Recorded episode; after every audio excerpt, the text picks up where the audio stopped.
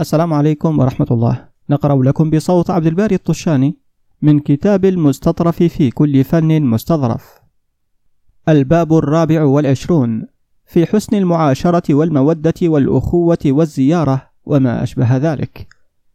اعلم أن المودة والأخوة والزيارة سبب التآلف والتآلف سبب القوة والقوة سبب التقوى والتقوى حصن منيع وركن شديد بها يمنع الضيم.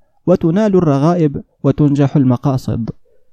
وقد من الله تعالى على قوم وذكرهم نعمته عليهم بأن جمع قلوبهم على الصفاء وردها بعد الفرقة إلى الألفة والإخاء. فقال تعالى واذكروا نعمة الله عليكم إذ كنتم أعداء فألف بين قلوبكم فأصبحتم بنعمته إخوانا. العمران 103 ووصف نعيم الجنة وما أعد فيها لأوليائه من الكرامة إذ جعلهم إخوانا على سرر متقابلين. وقد سن رسول الله صلى الله عليه وسلم الإخاء وندب إليه وآخى بين الصحابة رضي الله تعالى عنهم أجمعين.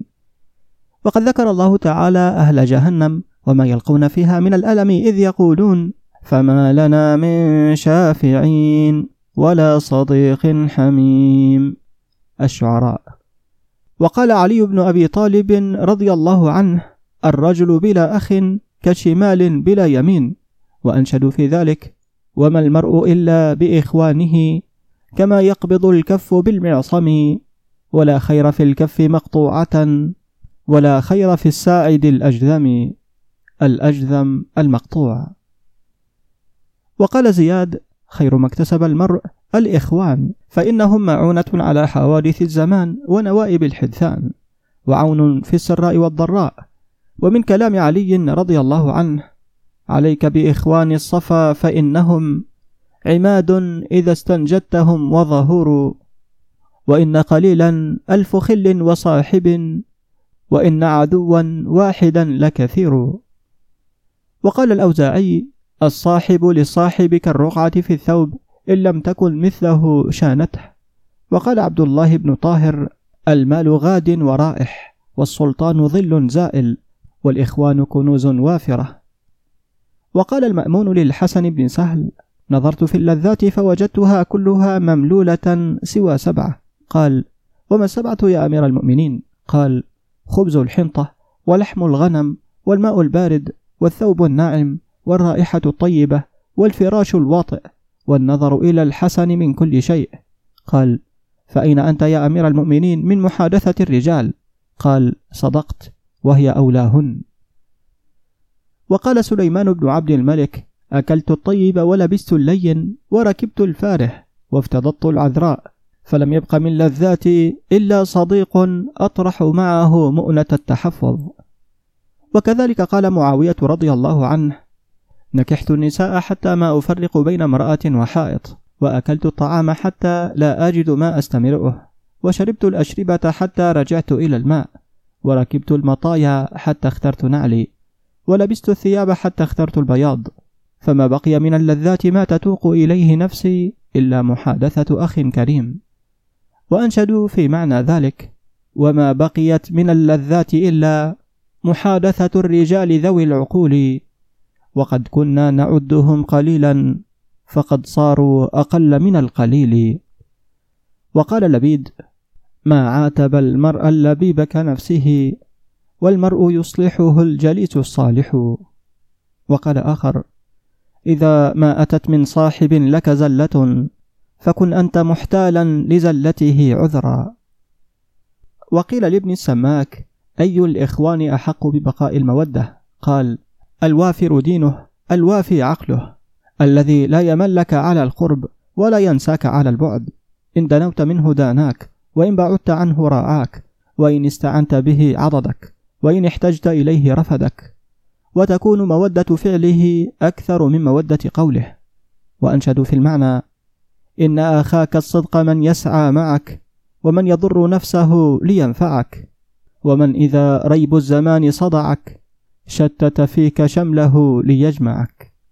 وقال غيره وليس أخي من ودني بلسانه ولكن أخي من ودني وهو غائب. ومن ماله مالي إذا كنت معدما ومالي له إن أعوزته النوائب. وقال أبو تمام من لي بإنسان إذا أغضبته وجهلت كان الحلم رد جوابه. وإذا صبوت إلى المدام شربت من أخلاقه وسكرت من آدابه وتراه يصغي للحديث بطرفه وبقلبه ولعله أدرى به. وقيل لخالد بن صفوان أي إخوانك أحب إليك؟ قال الذي يسد خلتي ويغفر زلتي ويقيل عثرتي. وقيل من لا يؤاخي إلا من لا عيب فيه؟ قل صديقه. ومن لم يرض من صديقه إلا بإيثاره على نفسه دام سخطه. ومن عاتب على كل ذنب ضاع عتبه وكثر تعبه. قال الشاعر ومن لم يغمض عينه عن صديقه وعن بعض ما فيه يمت وهو عاتب. وقال آخر إذا كنت في كل الأمور معاتبا صديقك لم تلق الذي لا تعاتبه. وإن أنت لم تشرب مرارا على الأذى ظمئت وأي الناس تصفو مشاربه.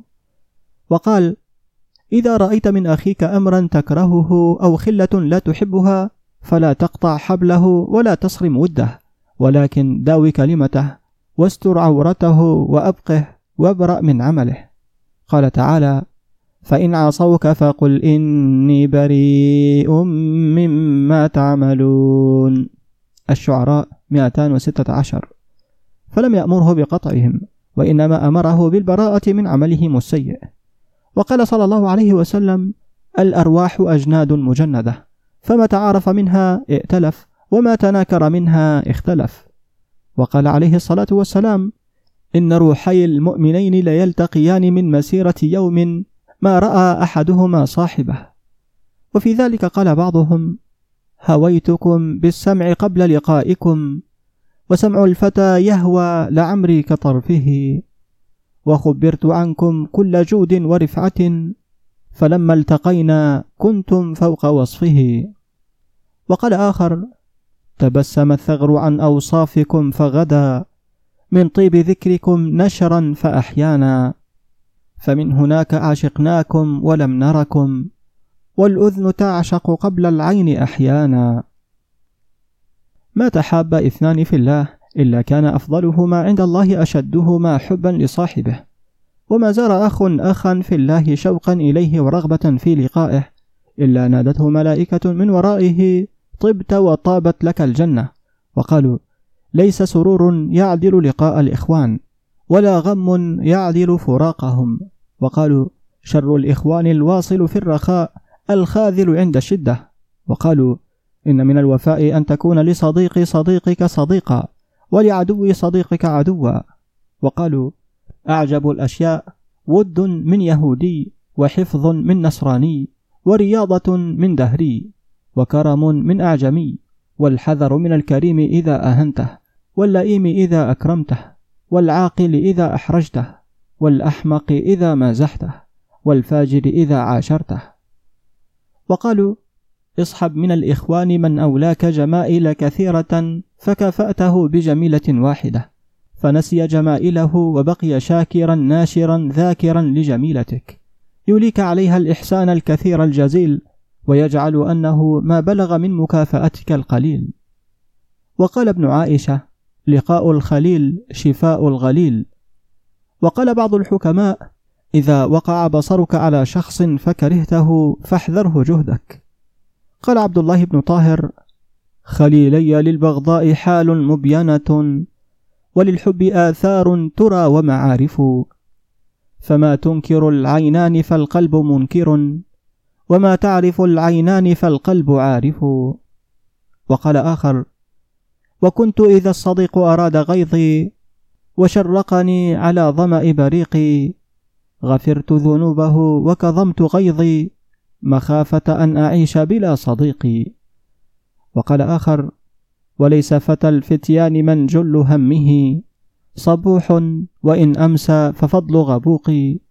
ولكن فتى الفتيان من راح أو غدا لضر عدو أو لنفع صديق. وأما آذاب المعاشرة فالبشاشة والبشر وحسن الخلق والأدب. فعن جابر بن عبد الله رضي الله عنهما عن النبي صلى الله عليه وسلم قال من أخلاق النبيين والصديقين البشاشة إذا تراءوا والمصافحة إذا تلاقوا.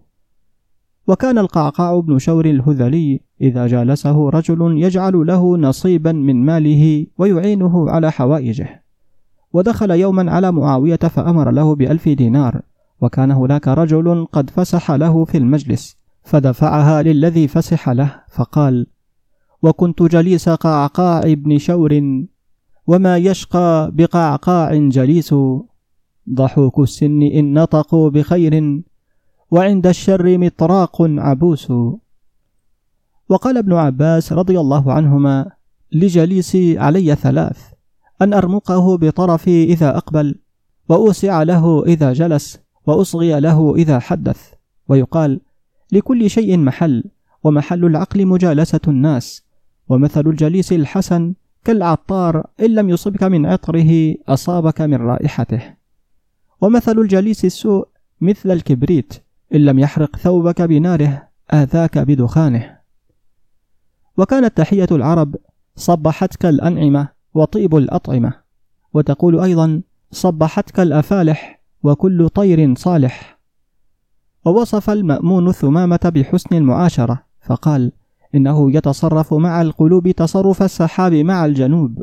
وقيل أول ما يتعين على الجليس الإنصاف في المجالسة بأن يلحظ بعين الأدب مكانه من مكان جليسه فيكون كل منهما في محله. وقال صلى الله عليه وسلم ذو العلم والسلطان أحق بشرف المنزل. وينبغي للإنسان ألا يقبل بحديثه على من لا يقبل عليه.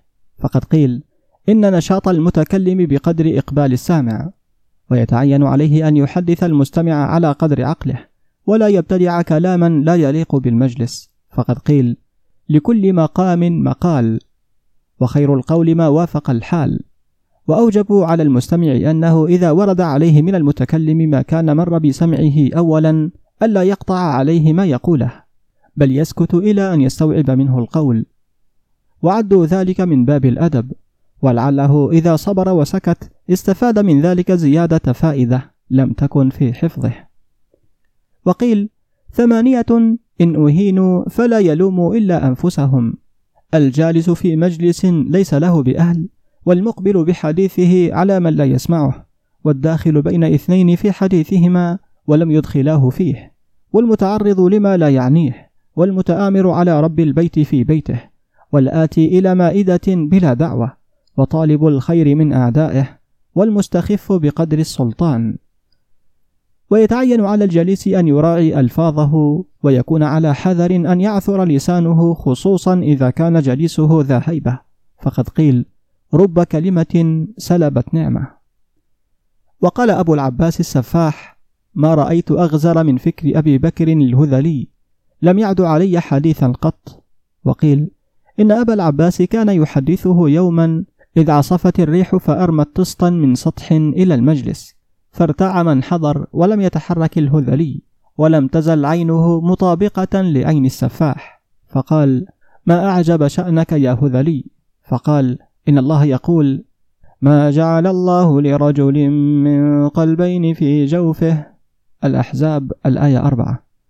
وإنما لي قلب واحد. فلما غمره النور بمحادثة أمير المؤمنين لم يكن فيه لحادث مجال. فلو انقلبت الخضراء على الغبراء ما أحسست بها ولا وجمت لها. فقال السفاح لئن بقيت لك لأرفعن مكانك. ثم أمر له بمال جزيل وصلة كبيرة. وكان ابن خارجة يقول ما غلبني أحد قط غلبة رجل يصغي إلى حديثي. وفي نوابغ الحكم أكرم حديث أخيك بإنصاتك وصنه من وصمة التفاتك. وقيل من حق الملك إذا تثاءب أو ألقى المروحة من يده أو مد رجليه أو تمطى أو اتكأ أو فعل ما يدل على كسله أن يقوم من بحضرته. وكان أردشير إذا تمطى قام سماره. ومن حق الملك ألا يعاد عليه حديث وإن طال الدهر.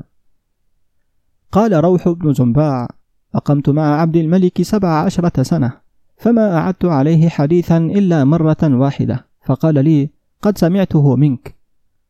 وعن الشعبي قال ما حدثت بحديث مرتين رجلا بعينه. وقال عطاء بن أبي رباح إن الرجل لا يحدثني بالحديث فأنصت له كأني لم أسمعه قط وقد سمعت به من قبل أن يولد. وقيل المودة طلاقة الوجه. والتودد إلى الناس.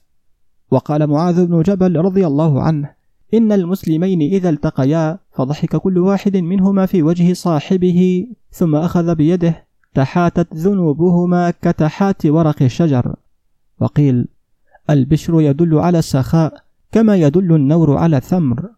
وقيل من السنة إذا حدثت القوم ألا تقبل على واحد منهم ولكن اجعل لكل واحد منهم نصيبا. وقالوا إذا أردت حسن المعاشرة فالقى عدوك وصديقك بالطلاقة ووجه الرضا والبشاشة. ولا تنظر في عطفيك ولا تكثر الالتفات ولا تقف على الجماعات. وإذا جلست فلا تتكبر على أحد. وتحفظ من تشبيك أصابعك ومن العبث بلحيتك ومن اللعب بخاتمك. وتخليل أسنانك وإدخال إصبعك في أنفك وكثرة بصاقك. وكثرة التمطي والتثاؤب في وجوه الناس وفي الصلاة وليكن مجلسك هادئا وحديثك منظوما مرتبا. واصغ إلى كلام مجالسك واسكت عن المضاحك. ولا تتصنع تصنع المرأة في التزين ولا تلح في الحاجات ولا تشجع أحدا على الظلم ولا تهازل أمتك ولا عبدك فيسقط وقارك عندهما. وإذا خاصمت فانصف وتحفظ من جهلك. وتجنب عجلتك وتفكر في حجتك. ولا تكثر الإشارة بيدك ولا الالتفات إلى من ورائك وهدئ غضبك وتكلم. وإذا قربك سلطان فكن منه على حذر واحذر انقلابه عليك. وكلمه بما يشتهي ولا يحملنك لطفه بك على أن تدخل بينه وبين أهله وحشمه. وإن كنت لذلك مستحقا عنده. وإياك وصديق العافية فإنه أعدى الأعداء. ولا تجعل مالك أكرم من عرضك ولا تجالس الملوك فإن فعلت فالتزم ترك الغيبة ومجانبة الكذب وصيانة السر وقلة الحوائج وتهذيب الألفاظ والمذاكرة بأخلاق الملوك والحذر منهم وإن ظهرت المودة. ولا تتجشأ بحضرتهم ولا تخلل أسنانك بعد الأكل عندهم ولا تجالس العامة فإن فعلت فآداب ذلك ترك الخوض في حديثهم. وقلة الإصغاء إلى أراجيفهم. الأراجيف جمع إرجاف وهو الخبر الكاذب المثير للفتن والاضطراب. والتغافل عما يجري من سوء ألفاظهم وإياك أن تمازح لبيبا أو سفيها. فإن اللبيب يحقد عليك والسفيه يتجرأ عليك ولأن المزاح يخرق الهيبة ويذهب بماء الوجه ويعقب الحقد ويذهب بحلاوة الإيمان والود ويشين فقه الفقيه. ويجرئ السفيه ويميت القلب ويباعد عن الرب تعالى ويكسب الغفلة والذلة. ومن بلي في مجلس بمزاح أو لغط فليذكر الله عند قيامه. فقد ورد عن النبي صلى الله عليه وسلم أنه قال من جلس في مجلس فكثر فيه لغطه فقال قبل أن يقوم من مجلسه ذلك سبحانك اللهم وبحمدك أشهد أن لا إله إلا أنت أستغفرك وأتوب إليك غفر له ما كان في مجلسه ذلك. وأما آداب المسايرة فقد روي أن رسول الله صلى الله عليه وسلم تعقب هو وعلي بن أبي طالب ورجل آخر من الصحابة رضوان الله عليهم أجمعين في سفر على بعير. فكان إذا جاءت نوبته في المشي مشى فيعزمان عليه ألا يمشي فيأبى ويقول ما أنتم بأقدر مني على المشي وما أنا بأغنى منكم عن أجر. وقال صلى الله عليه وسلم لا تتخذوا ظهور الدواب كراسي. وقيل لا تتقدم الأصاغر على الأكابر إلا في ثلاث إذا ساروا ليلا أو خاضوا سيلا أو واجهوا خيلا. وقال علي بن أبي طالب رضي الله عنه لا يكون الصديق صديقا حتى يحفظ أخاه في ثلاث في نكبته وغيبته ووفاته. وأما ما جاء في الإخوان القليلي الموافاة العديمي المكافأة الذين ليس عندهم صديق. فقال وهب بن منبه صحبت الناس خمسين سنة فما وجدت رجلا غفر لي زلة ولا أقالني عثرة ولا ستر لي عورة. وقال علي بن أبي طالب رضي الله عنه إذا كان الغدر طبعا فالثقة بكل أحد عجز. وقيل لبعضهم ما الصديق؟ قال اسم وضع على غير مسمى وحيوان غير موجود. قال الشاعر سمعنا بالصديق ولا نراه على التحقيق يوجد في الأنام وأحسبه محالا نمقوه على وجه المجاز من الكلام. وقال أبو الدرداء كان الناس ورقا لا شوك فيه فصاروا شوكا لا ورق فيه. وقيل لبعض الولاة كم لك صديق؟ فقال أما في حال الولاية فكثير وأنشد الناس إخوان من دامت له نعم والويل للمرء إن زلت به القدم. ولما نكب علي بن عيسى الوزير لم ينظر ببابه أحدا من أصحابه الذين كانوا يألفونه في ولايته.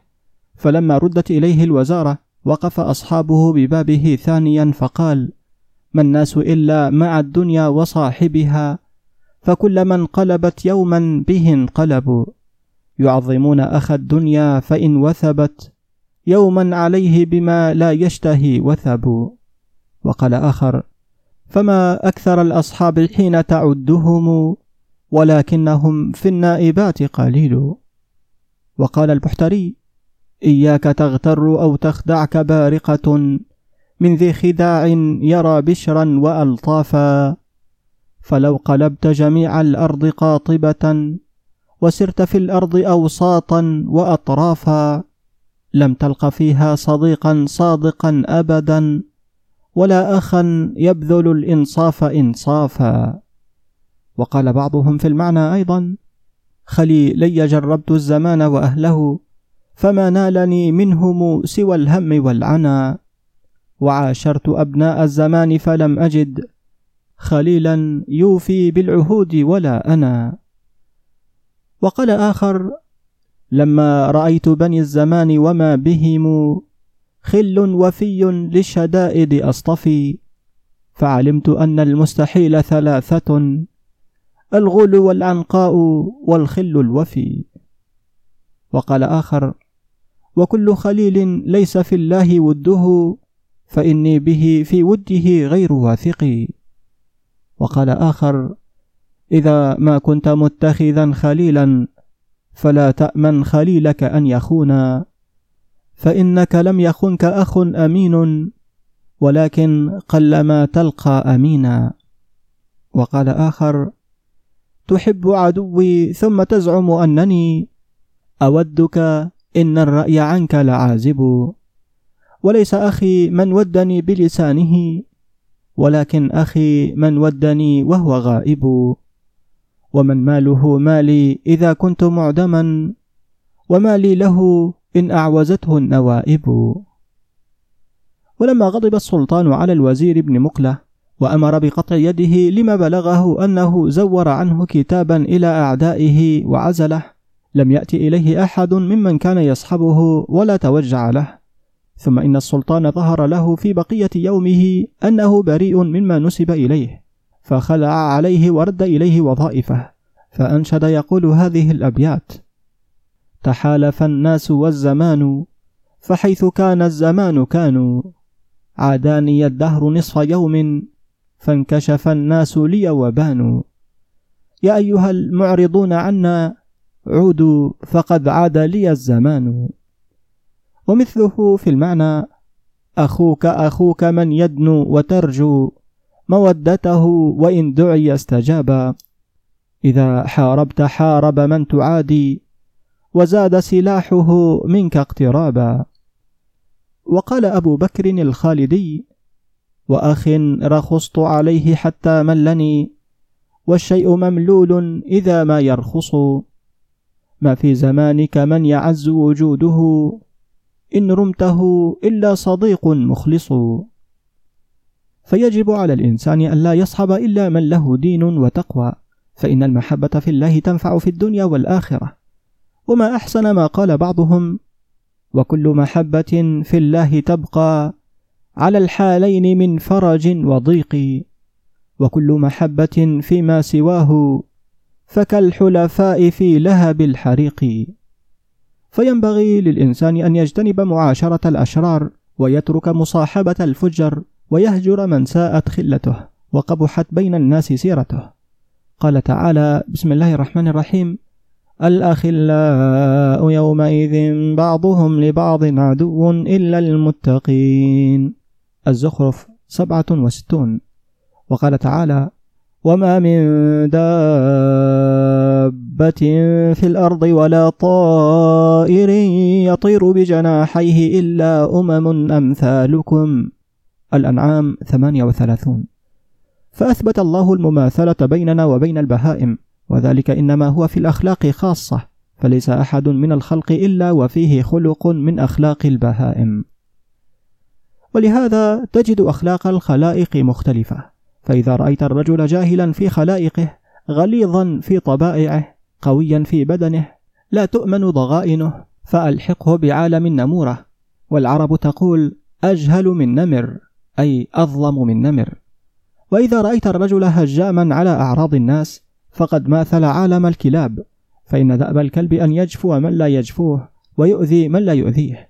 فعامله بما كنت تعامل به الكلب إذا نبح ألست تذهب وتتركه؟ وإذا رأيت إنسانا قد جبل على الخلاف إن قلت نعم قال لا وإن قلت لا قال نعم فألحقه بعالم الحمير. فإن دأب الحمار إن أدنيته بعد وإن أبعدته قرب فلا تنتفع به ولا يمكنك مفارقته. وإن رأيت إنسانا يهجم على الأموال والأرواح فألحقه بعالم الأسود وخذ حذرك منه كما تأخذ حذرك من الأسد. وإذا بليت بإنسان خبيث كثير الروغان فألحقه بعالم الثعالب. وإذا رأيت من يمشي بين الناس بالنميمة ويفرق بين الأحبة فألحقه بعالم الضربان. وهي دابة صغيرة تقول العرب عند تفرق الجماعة مشى بينهم ضربان فتفرقوا.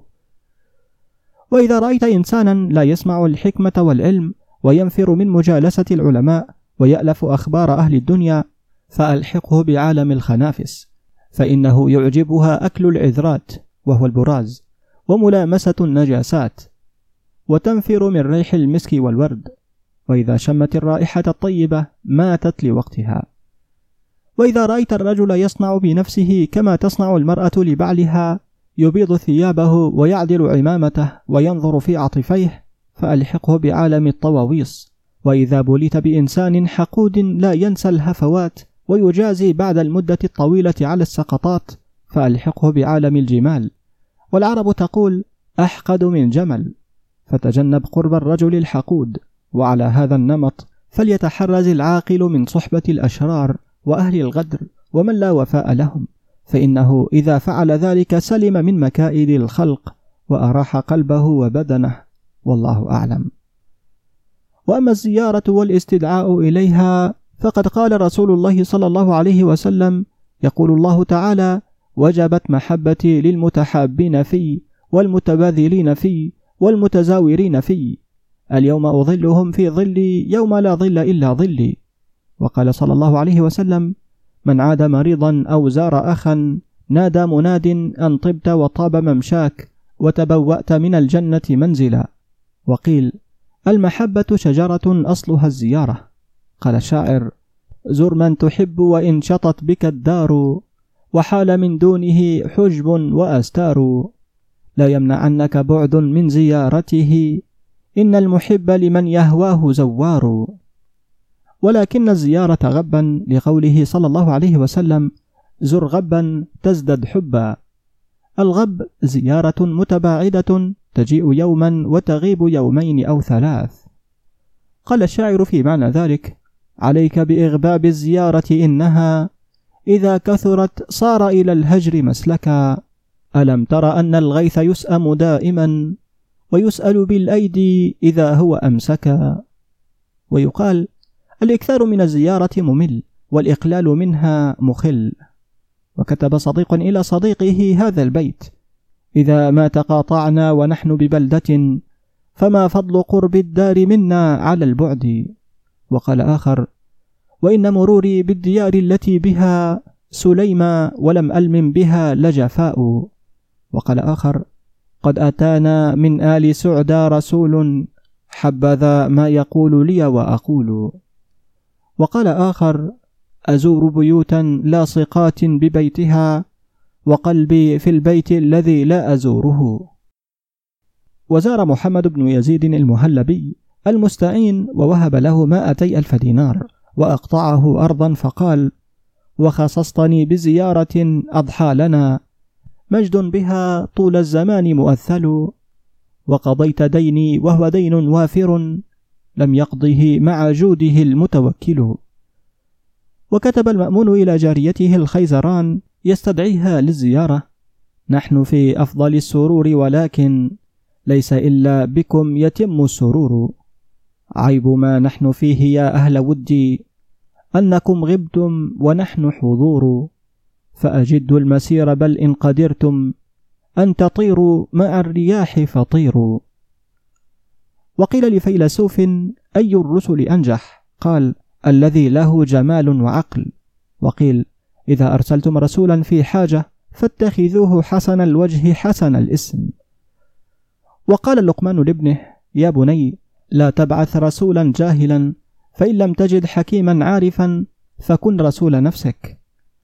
وقال بعضهم إذا أبطأ الرسول فقل نجاح ولا تفرح إذا عجل الرسول. وصلى الله على سيدنا محمد وعلى آله وصحبه وسلم.